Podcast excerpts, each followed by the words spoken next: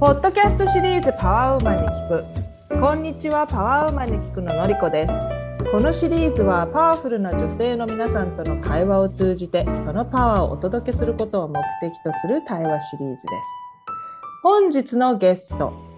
下村ひろみさん。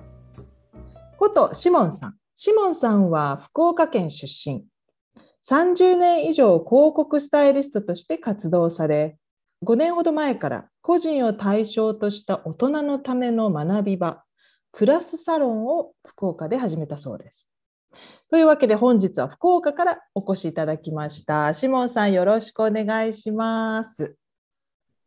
はじめまして。はじめまして。まず、えーと、シモンさん、このクラスサロン、その始めた経緯と内容について自分の言葉でお話しいただけますか？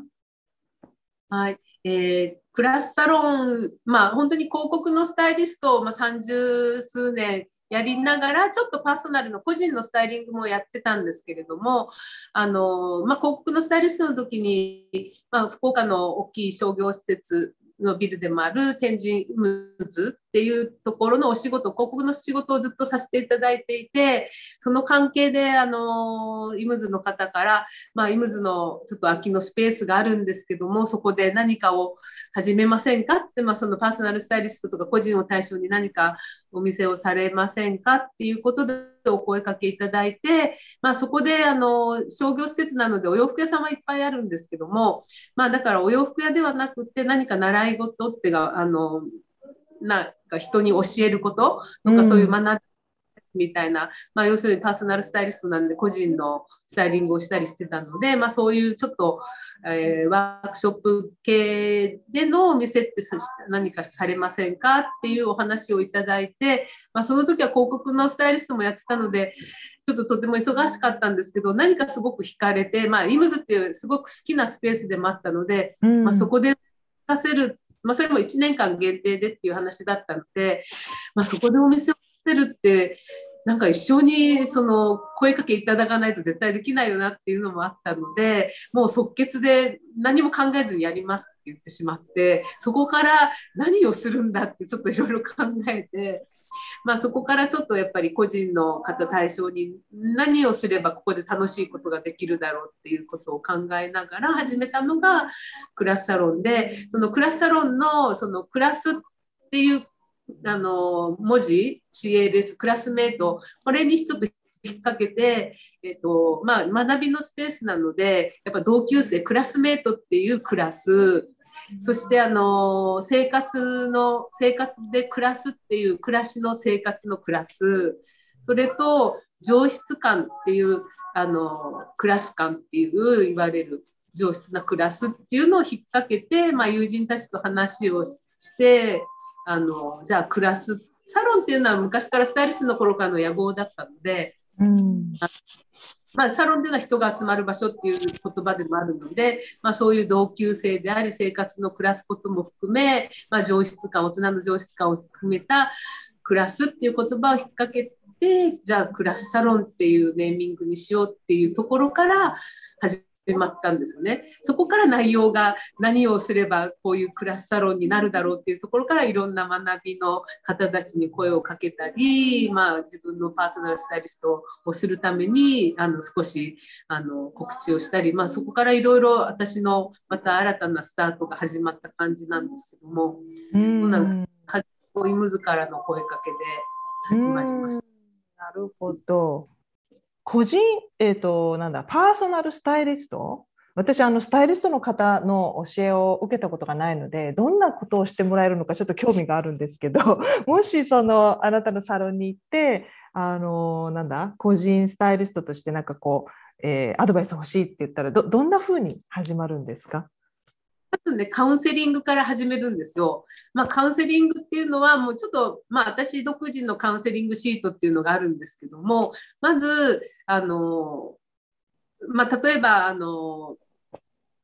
のりこさんだったら、のりさん、のりさんでいいんですかね、のりさん。どっちでもいい。うん。が、えっ、ー、と、まあ、お名前、じゅお名前と自分のサイズを全部書き出していただいて、まあ、そこから、あの、まあ、どんなことが動機で、まあ、このカウンセリングを受けに来たかっていうまず動機を聞くんですよね。何を悩んだかっていうことを聞い取りをしてその後にまああのなりたい自分ももちろん持ってこられる方もいらっしゃるんですけども何をどうしたらっていう、まあ、悩みの方がほとんどなんですね。それもまあ40代子育てをしてるママだったり子育て終わってちょっと再就職をしようとしてる人だったりやっぱ40、50になってちょっと服装の好みとか自分の雰囲気が変わったりとかした方が多いので、まあ、過去の自分の好きなものを聞き出す、まあ、教え教えていただくんですね。うん、まあ、例えば昔20代10代の子20代の子どういうスタイルが好きだったかとか、まああのまあ、クローゼットを開けたら今どんな色があなたのクローゼットの中に入っているかっていうこととか、うん、本当にここから今今日までのあの中のお洋服自分のお洋服のこう思考みたいなのを聞き出させていただきながら、まあ、それを今からどうしていきたいかっていう話を、あのさせてあの話し合いながら、まあ、あのいろいろまだからまあどういうなりたいかっていうところからじゃあ今のクローゼットの中のものをどう変えていくかとか、まあ、やっぱりものは何か。でその180度変えるのは簡単なんですけどもやっぱり自分の今までずっと築いてきた歴史の中で、えー、自分の好きなスタイルって当然あると思う。だから好きなスタイルって結局同じようなスタイルになっちゃうっていうの、うん、まあ悩みの一つであるみたいなんですけど、まあ、そこプラス何をプラスすればちょっと新鮮なスタイリングになるかとかどんな色を加えればちょっと自分の手持ちのものにちょっと華やかになるかとかちょっと気持ちが、うん、あの明るくなるかとかっていう、うん、そういうところを自分の好きなものありきにプラスっていうあの教えを教えっていうよりも、うん、アドバイスを背中をし、うん、置いている感じ。だから簡単に、結構こう具体的な悩みを持ってきてくれるんだお客さん。そうです大体そうですね。でもぼんやりとやっぱり何かが今の自分の思考は違うっていう方ももちろんなんか年齢を経て来られる方も多いかな。うん、うん、なるほどね。なんか自分の好きな色とか自分の顔色ってこう決まってきすぎるとこう偏っちゃいますもんね。で他の他の人にこの夜似合うよって言われて初めてえそうだったねっていうこともあるじゃないですか。日本人って、まあ、ある意味ちょっと過小評価っていうか自分のことを少し過小評価することって多いじゃないですか。だから、うん、こんな色とかこんな色は似合わないとかもうなんかもう先に自分で結構もうダメ出しをしてある方が、うん、あの帽子は似合わないこの色は似合わない、まあ、そこから入ってこられる方はすごく多くて。あだったらそれに手を取ってきたことがあって本当に似合わないのかどうかっていうのを試してもないけどもなんとなく言われた感じとか自分のこう性格の中でこの色は似合わないだろうで終わってる方がすごく多いなと思います。うん、そこはやっぱ欧米とは全く違う思考なの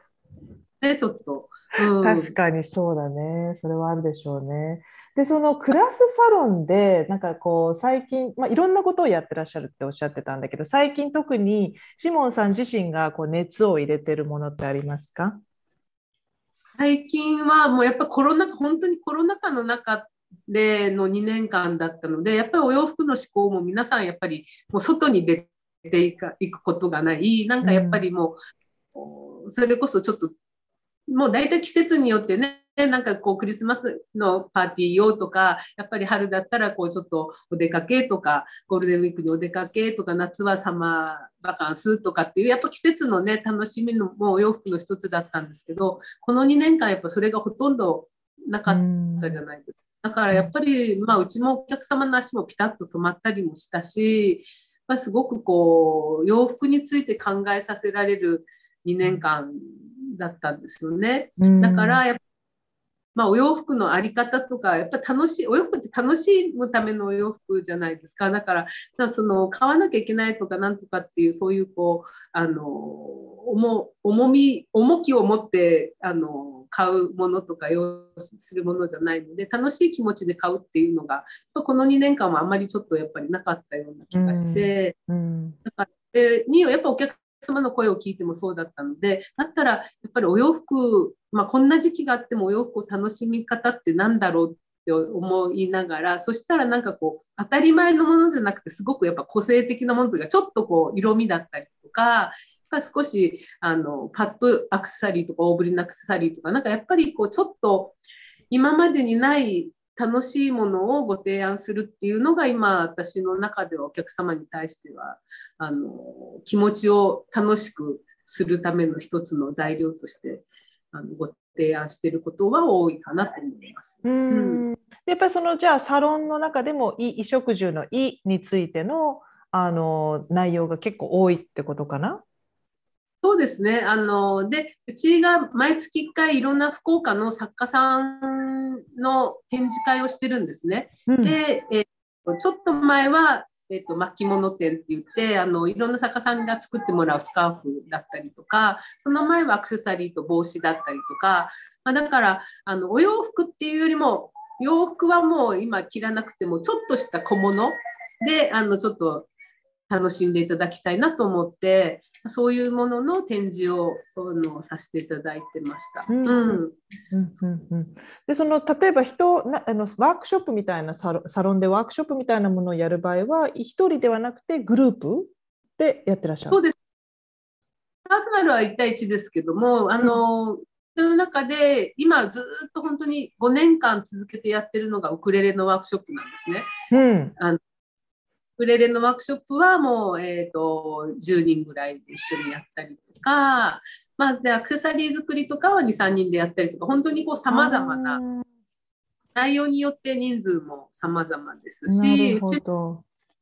りも単発で、あの来れる人が来てくださいっていうワークショップにしているので、まあ、その内容とに合わせて変えてはいます。うん、だからすごくな決まり事をするのが嫌なので、なんかこう、行かなきゃいけないとかっていうのも嫌じゃないですか。毎月1回。うんうんうん人がなんかその時の気分で来れるようにしたいなと思って。なるほど。じゃあそのテーマによって教える立場の先生がそれぞれ来られるってこと？それとも全てシモンさんがやってらっしゃる？もう本当に各パーツで専門の方に来てそうなんだ。はいはいはい。じゃあ本当コミュニティ主催その場を提供してるんだね、ある種ね。この場所は本当にサロンって人が集まる場所っていうの本当にで今は月1にここにコーヒーを入れてくれる人も来てくれて、まあ、ここでコーヒーと焼き菓子をあのご提供したりとか毎月1回浮葉の方から美味しいベーグルを届けたりとかっていうのもあるので必ずその月1の行事でまあ足を運んでその時にお洋服を見てもらったりとかなんかこうまあ、一つの目的ではないことで来れるような場所にはしてます。なるほど。ここは洋服は買わないから行かないわじゃなくても洋服はあるけど今日はカフェがあるからカフェに行こうってでもそのついでにちょっと洋服見ようとかちょっと何かを見ようとかっていう感じの場所ではありますね、うんうん、でその提供されてることやってることがカラフルなシモンさんの普段の生活の中にあるこう毎日のルーティンとかってありますか？毎日のルーティンはねまず本当に今6時半に起きるってことは自分で基本もう夜がちょっとね遅いのがもうあれなので 6時半にあの必ず朝あのインスタを必ず私朝1日に1回インスタを上げるんですよね。だからそれを、えっと、するようにしてます。それとメールチェックとか。でもそこが6時半も私の今どんなに遅くてもあの、6時半に起きるっていうことを今ルーティンしてます。おじゃあメールとインスタは朝時間にあの行われると。うん。朝時間も夜はねやばい。なんか、ま、5時だ その早起きにこだわる何か理由はあるんですか？なんかねはえ午前中の時間がすごく貴重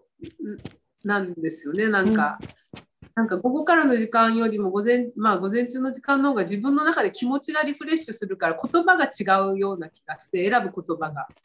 なんてなるべく朝っていうのが自分の中で今、うん、うん。気持ちがいいと思います。うんうんうん、シモンさんにとってターニングポイントとは最近のターニングポイントとはいつだったでしょう？どんなことが起きたんでしょう？本当それこそあの後でねあのあののりさんに見ていたもううち60、2月の21日で、あの、還暦を迎えたんですね、60を。うん、まあ、それってすごく大きなことだなと思っていて、まあ、そこからの、まあなんか大きく変わったっていうよりも、やっぱここから先の人生をさらに考えるようになりましたね、なんか。うん。こうなんだろう自分にとって60歳になるっていうのはどどんなどんな気持ちがありました？うんねなんか本当にいや本当に母が61で亡くなったんですよ。私に。で母の年と同じまあもうすぐね来年61ですけど、まあ、こここれが60なんだっていうすごくなんか思い生きていく、生き60の重みがちょっと母とかを見てる60と全く違うものだなっていうのがまず感じたことで、なんだろう60の重みってずっと重いって考えてたけど今の自分って何も重みを感じてないって。ないものだってずっと思ってて母のようなあ60ってこういうふうになるんだとかってまあね今60歳の友達もいますけど年上の方も。すごく重きに感じたけど全く自分の中では軽いものだったっていうなんかでもまあ節目だなとはすごく思います。なんかいろんな意味で。だから過去を振り返るも今から60以降のあの、まあ、正直老後って言ったらあるのあるのことの方がすごく関心があります、自分に。うん、で例えば、それはどどういう関心があるんだろう？どんな、えー、60以降の人生を描きたいんだろう？そう今から先、どういう楽しいことがね、できるんだろうって思ってます。うん。うんうんうんうん。なんかや、ま、これはやりたいって思ってることあります？それをちょっとあの聞きたいこともでもあるんですけども、もう一つちょっと、まあ、やっぱり今私趣味イコール仕事みたいなところもある。仕事がすごくた仕事って思ってないのかもしれない。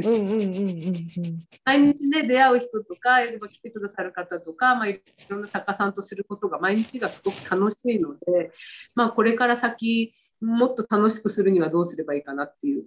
まあそ、それしかです。うんうん。でその楽しさをすごくこうあの楽しんでらっしゃる感じが今伝わってきたんだけどこのサロンをやってるあなたのあのやりがいあなたがこう幸せに感じるものって何ですか？それはやっぱりもう本当に来てくださる方のあの笑顔だったりとかもう本当にそれはもうそれが一番かもしれないです。なんか、うん、あのすごく来てくださる方にパワーをもらってるっていうか逆に、うん、だからなんか落ち込んででもここでこういろいろ話をしながらねなんか笑顔で帰ってくれるとかなんかすごく楽しいことがあったよって来てくれるとかなんかこうあのね本当にゆかりさんとの出会いもすごく私あのここでだった頃こそできたことなんかここの場所できたこそことみたいな方がいっぱいいらっしゃるからなんかやっぱりすごいここの場所でのに来てくださる足を運んでくださる方たちが持ってるパワーが私のパワーに変わってるっていう感じかな、今。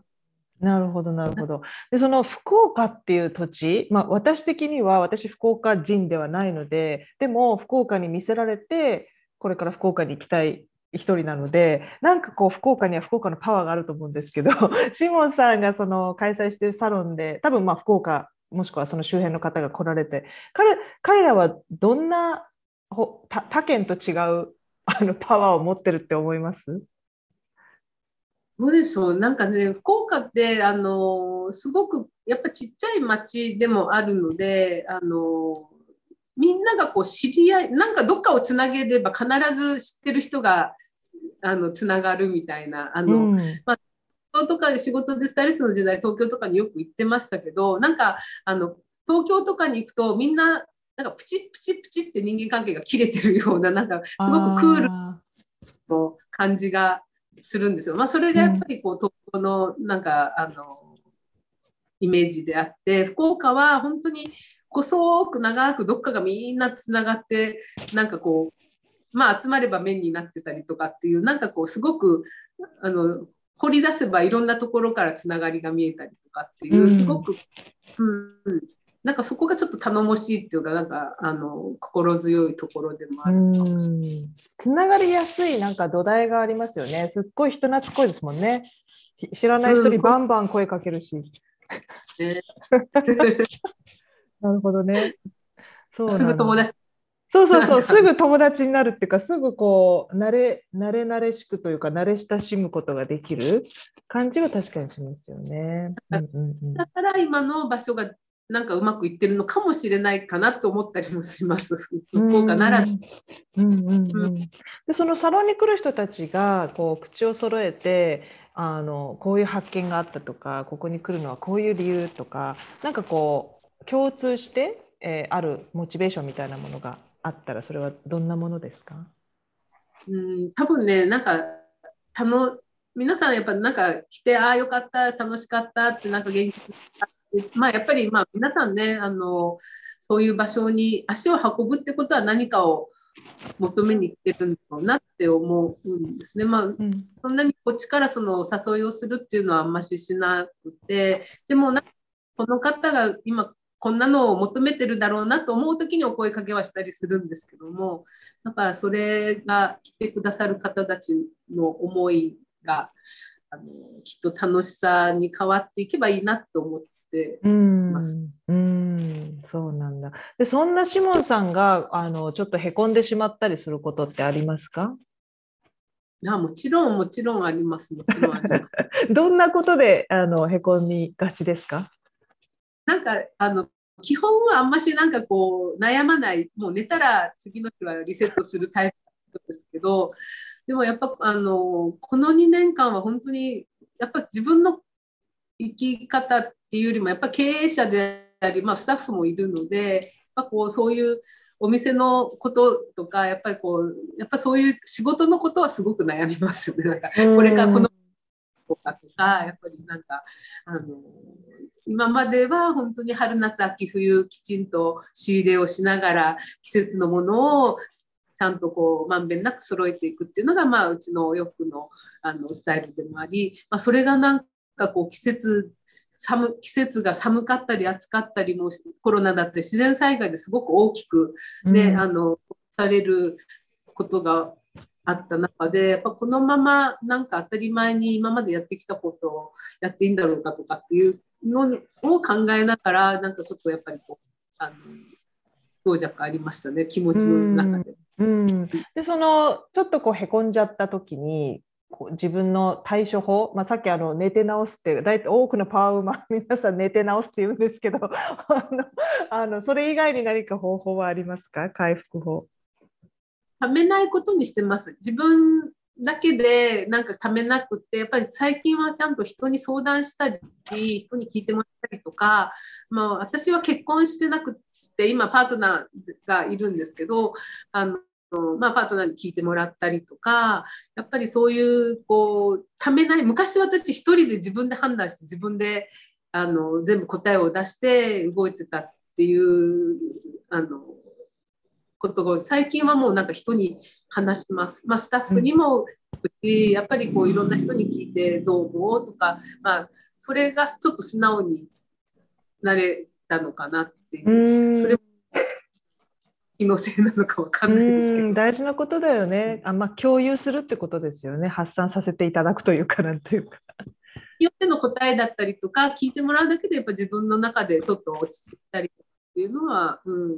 もうそれが本当にいい薬っていうか、まあ、それってやっぱ飲むのも好きなんで、まあ、やっぱりこう飲んだり食べたりすることはやっぱり楽しいことですね。うんでそのスタイリストであったあなたにあのちょっと聞きたいなと思ったんですけど、えーシモンさんのとっても大好きなあのお洋服